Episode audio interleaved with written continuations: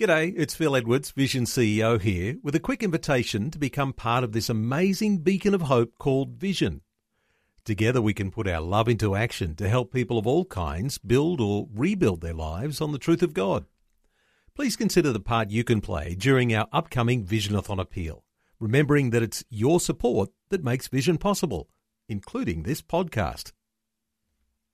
Life, culture, and current events from a biblical perspective. 2020 on Vision. Well, Tuesday rolls around quickly. Always a wonderful opportunity on a Tuesday to catch up on breaking news as it's coming out of Israel and the Middle East. Ron Ross has been scouring the headlines once again overnight.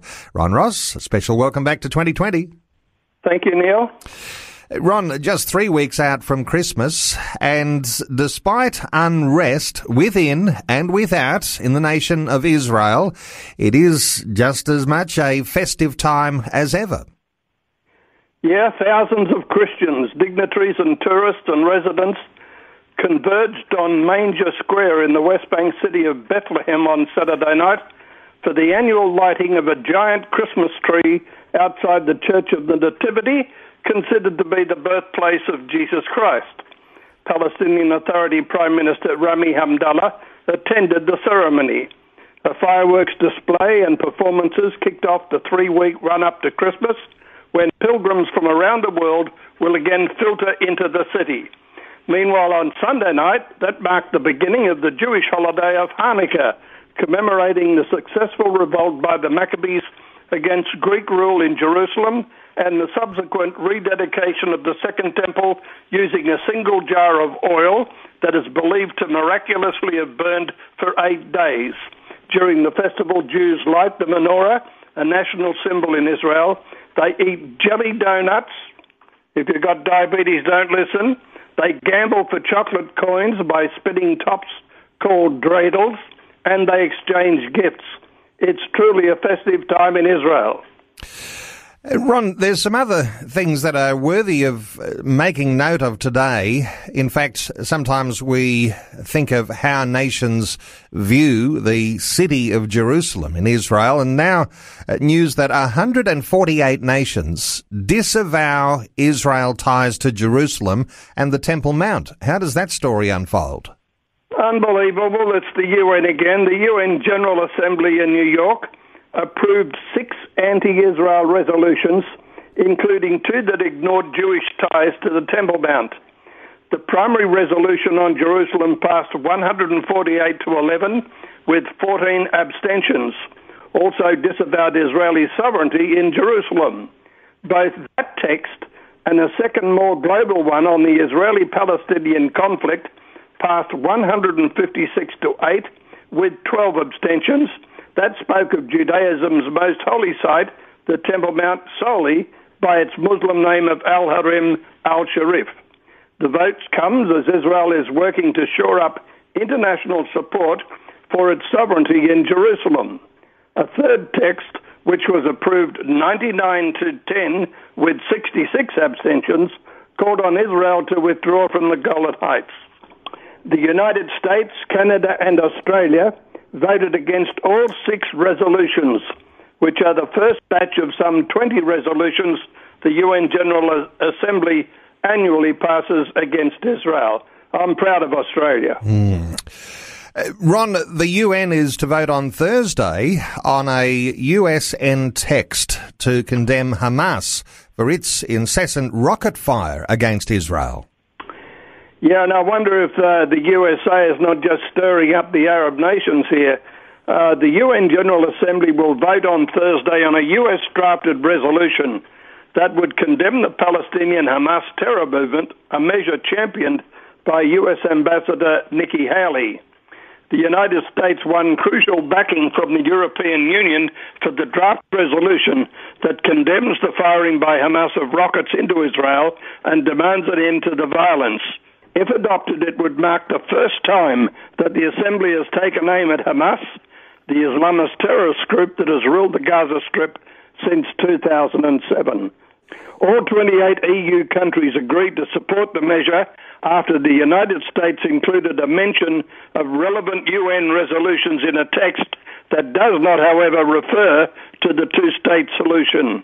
In a statement, the US mission to the United Nations said it had hoped to put the draft resolution to a vote on Monday, but that the Palestinians had pushed for a delay until Thursday. It's certainly something for us to pray about. Mm. Ron, uh, let's get a focus on the Prime Minister in Israel because he and his wife have faced all sorts of accusations over the previous years. And now police have made recommendations to indict the Prime Minister, Benjamin Netanyahu, on corruption charges. He calls it a witch hunt. Yes, and uh, this has been a massive headline uh, over the last four or five days in Jerusalem. But Prime Minister Benjamin Netanyahu shrugged off police recommendations to charge him with various corruption offences.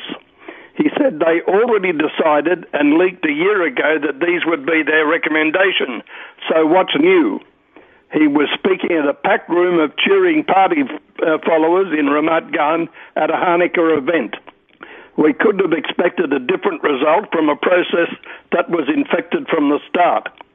Netanyahu accused the police of having a conflict of interest because departing police chief inspector general Ronnie Alsheich and others accused him and his wife of trying to sabotage the probe by allegedly hiring private investigators to track police detectives, which he called crazy claims. The Prime Minister also went through a long list of recent scandals within the police, including senior officers' successful attempt to thwart the appointment of Gal Hirsch as Chief of Police. And so uh, there's all sorts of skullduggery going on here. Uh, some of it may be criminal, a lot of it may be politics. Mm. And Ron, uh, love those archaeology stories because they really connect the past with the present. And now a 2,000 year old copper alloy ring bearing the inscription Pilatus has experts speculating it may have been worn by Pontius Pilate. How does this story look? It was unearthed 50 years ago. The ring was overlooked until recently when it got a good scrub and a second scientific look. Pilate, a Roman prefect who ruled the Roman province of Judea from uh, circa 26 to 36 CE, is mentioned in several accounts in the New Testament as having ordered the trial and crucifixion of Jesus. The ring was found among hundreds of other artifacts in a 1968-69 excavation directed by archaeologist Gideon Foerster at a section of Herod's burial tomb and uh, at the palace at Herodium. Recently, current dig director Roy Porat asked that the engraved copper sealing ring be given a thorough laboratory cleaning and scholarly examination. The scientific analysis of the ring was published in the journal Israel Exploration last week by the 104 year old Israel Exploration Society. It was also popularly publicized with slightly different conclusions, and on Thursday in the newspaper, another headline Ring on, of Roman Governor Pontius Pilate, who crucified Jesus, was found in Herodian site. That was published by Haaretz. I imagine archaeologist Porat told the Times of Israel that to him all explanations are equally possible for who was the historical owner.